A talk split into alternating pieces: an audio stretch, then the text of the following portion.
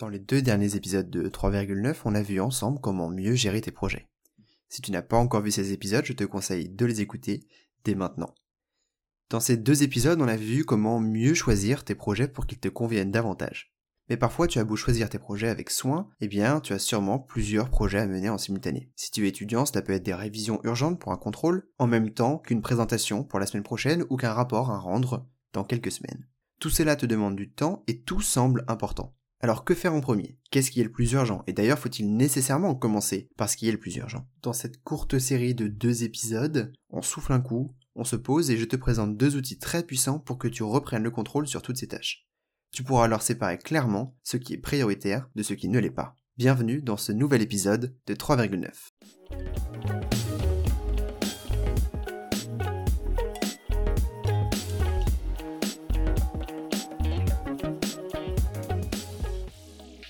Bonjour à toi et bienvenue donc dans ce nouvel épisode de 3,9. Comme tu l'as compris avec l'introduction, aujourd'hui on va parler de comment tu peux mieux gérer tes tâches au quotidien en définissant correctement tes priorités. Quand on travaille sur plusieurs projets en simultané, on a souvent donc beaucoup de tâches à faire avec des deadlines différentes, des thématiques différentes, des outils différents à utiliser. Et la plupart du temps, en fait, ces tâches, elles vont s'accumuler avec des post-it traînant à droite, à gauche sur un bureau ou alors une liste vite fait euh, sur une feuille de brouillon. Deux questions se posent pour savoir par quoi commencer au quotidien. Déjà, quelles sont tes obligations les plus importantes? Et la deuxième question, c'est de savoir quelles tâches sont les plus urgentes. À ce sujet, le 34e président des États-Unis, Eisenhower, a un jour prononcé une petite phrase qui résume très bien la question. Il a dit Ce qui est important est rarement urgent, et ce qui est urgent est rarement important. L'idée d'Eisenhower a été reprise dans un tableau que je vais te présenter aujourd'hui qu'on appelle maintenant une matrice d'Eisenhower. Grâce à elle, tu vas pouvoir faire simplement le point sur tout ce que tu dois faire et sur ce que tu dois faire en premier. Alors cette matrice, comment se constitue-t-elle? En fait, c'est simplement une matrice avec quatre cases, deux colonnes et deux lignes. La première colonne correspond aux tâches urgentes et la deuxième colonne aux tâches qui ne sont pas urgentes. Et au niveau des lignes, la première ligne correspond aux tâches importantes et la deuxième aux tâches qui ne sont pas importantes.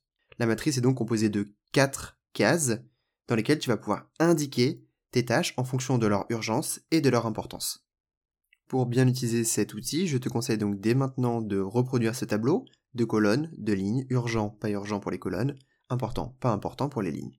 Ensuite, remplis la matrice avec toutes les tâches que tu dois accomplir dans la journée ou dans la semaine qui vient, peu importe. Et définis ta stratégie en suivant les conseils pour chaque cadran que je vais maintenant te donner.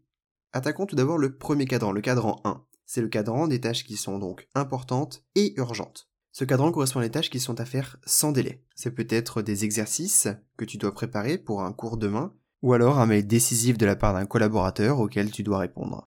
Les tâches du premier cadran sont donc à la fois importantes et urgentes. Il te faut donc modifier ton agenda pour les inclure tout de suite et les compléter au plus vite. Ces tâches ne sont pas délégables. Le cadran 2 ensuite, c'est le cadran qui correspond au sport ou alors à commencer ou avancer sur un nouveau projet personnel. Ce cadran, qui regroupe donc les tâches qui sont importantes mais qui ne sont pas urgentes, qu'on a souvent tendance à repousser, c'est en fait le cadran qui est le plus important, parce que ces tâches sont essentielles pour ton bien-être physique et ton bien-être mental. Ces objectifs doivent en fait être tes priorités. Tu dois donc les planifier et les anticiper au maximum. Ensuite, il y a le cadran 3. Ce sont toutes les obligations qui sont urgentes mais qui ne sont pas importantes. Elles viennent souvent de l'extérieur. Ça peut être une demande d'un collègue ou un appel à passer. Si possible, délègue-les. Si ça ne l'est pas, alors minimise-les en disant non ou en étant aussi productif que possible pour t'en débarrasser au plus vite. Et puis enfin, il reste le quatrième cadran, celui des tâches qui ne sont ni importantes ni urgentes. Ça peut être scroller sur Instagram, sauf si c'est sur la page Instagram euh, de 3,9. Ça peut aussi être regarder la télé sans programme précis. Autant que possible, ne cherche pas à accomplir ces tâches, mais plutôt à les faire disparaître, car elles ne sont ni importantes ni urgentes, ne te servent donc à rien et la plupart du temps ne t'apportent aucun bénéfice sur le long terme. Les tâches du cadran 4 sont donc à fuir, à moins que celles-ci t'apportent un réel plaisir. Je te conseille donc de garder une ou deux tâches de ce cadran si elles font partie de ton temps personnel. Et si tu ne sais pas encore distinguer les différents types de temps, tu peux écouter l'épisode du podcast 3,9 sur le sujet. Voyons ensemble maintenant comment maximiser les tâches qui sont vraiment bénéfiques et qui sont prioritaires. Ces tâches sont donc regroupées dans le cadran 2, celui des tâches importantes, et non urgentes. Pour cela, ton objectif va être de réduire au maximum les tâches des cadrans 1, 3 et 4. Alors tout d'abord, les tâches du cadran 1. Quel est vraiment le problème de ces tâches? En fait, être trop souvent dans le cadran 1, ce qui nous arrive au quotidien, Ça te donne l'impression d'être toujours en retard, de toujours devoir tout faire à la dernière minute. Et cela t'empêche également de te consacrer à ce qui permet réellement de t'épanouir et de progresser sur le long terme. Autant que possible, limite donc les tâches passées sur le quadrant 1, car elles ne sont pas tes priorités à long terme. Voici deux façons de limiter les tâches dans le cadran 1. Tout d'abord, anticipe les tâches du cadran 2, parce que certaines d'entre elles ne sont pas encore urgentes, mais peuvent le devenir dans quelques mois. Par exemple, travaille sur ton rapport de stage tant que ce n'est pas urgent, tant que c'est dans le cadran 2 avant de le faire à la dernière minute. De même, tu peux commencer à apprendre à coder progressivement, au fur et à mesure, plutôt que d'en avoir besoin dans quelques mois ou dans quelques années. Pour cela, n'oublie pas la méthode SMART et le pouvoir des deadlines que nous avons déjà vu ensemble dans les précédents épisodes de 3,9. Tu peux également prévoir chaque semaine un ou plusieurs créneaux pour gérer les imprévus, comme un devoir soudain d'un professeur à rendre au plus vite ou une demande surprise d'un supérieur hiérarchique. Pour ce qui est des tâches des cadrans 3 et 4, les tâches qui ne sont pas importantes, eh bien tu peux souvent les éliminer ou en tout cas les réduire, voire même les déléguer, afin de libérer du temps pour les cadrans 1 et 2 et surtout pour le cadran 2, celui des tâches qui ne sont pas urgentes mais qui sont importantes. Alors justement sur le cadran 2, ça doit être ton objectif, tu dois pouvoir te concentrer, te focaliser sur ce cadran. En passant plus de temps sur ces tâches, tu auras enfin du temps pour développer de nouvelles compétences, te lancer dans des projets sur lesquels tu souhaites travailler depuis longtemps, faire du sport ou bâtir de solides relations tous ces objectifs sont en fait des priorités à long terme que nous avons la plupart du temps. Pour mettre toutes les chances de ton côté, planifie ces temps à l'avance, car ainsi tu auras déjà des créneaux bloqués dans ton emploi du temps. Tu peux par exemple planifier euh, deux heures par semaine pour apprendre à jouer de cet instrument de musique, ou alors une demi-heure par jour pour lire un livre de développement personnel, ou pour écouter 3,9. Ainsi ton temps étant déjà bloqué pour ces objectifs, tu n'auras plus qu'à te lancer.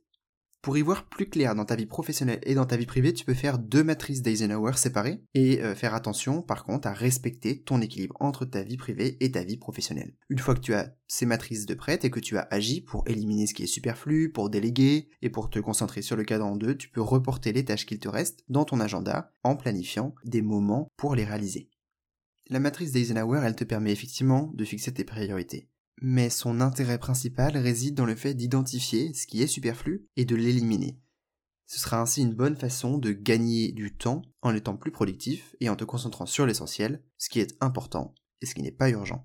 Enfin, tu trouveras juste dessous cet épisode dans la description un lien vers une matrice d'Eisenhower qui rassemble un peu tout ce que j'ai dit et qui peut servir de base pour réaliser toi-même tes propres matrices d'Eisenhower. Merci d'avoir écouté ce nouvel épisode de 3,9. Dans le prochain épisode, on continuera à se demander comment mieux gérer tes priorités et tes tâches au quotidien. En attendant, je t'invite à t'inscrire à la mailing list de 3,9. Tu trouveras le lien en description juste en bas de cet épisode. Tu peux également me rejoindre sur Instagram avec le compte qui s'appelle 3,9 en toutes lettres et sur Twitter 3 en chiffres, virgule et ensuite 9 en chiffres aussi. Partage ce podcast à tes amis et à tes collègues, et même à ta famille, s'il te plaît et s'il t'est utile. En attendant, on se donne rendez-vous pour un prochain épisode de 3,9. À bientôt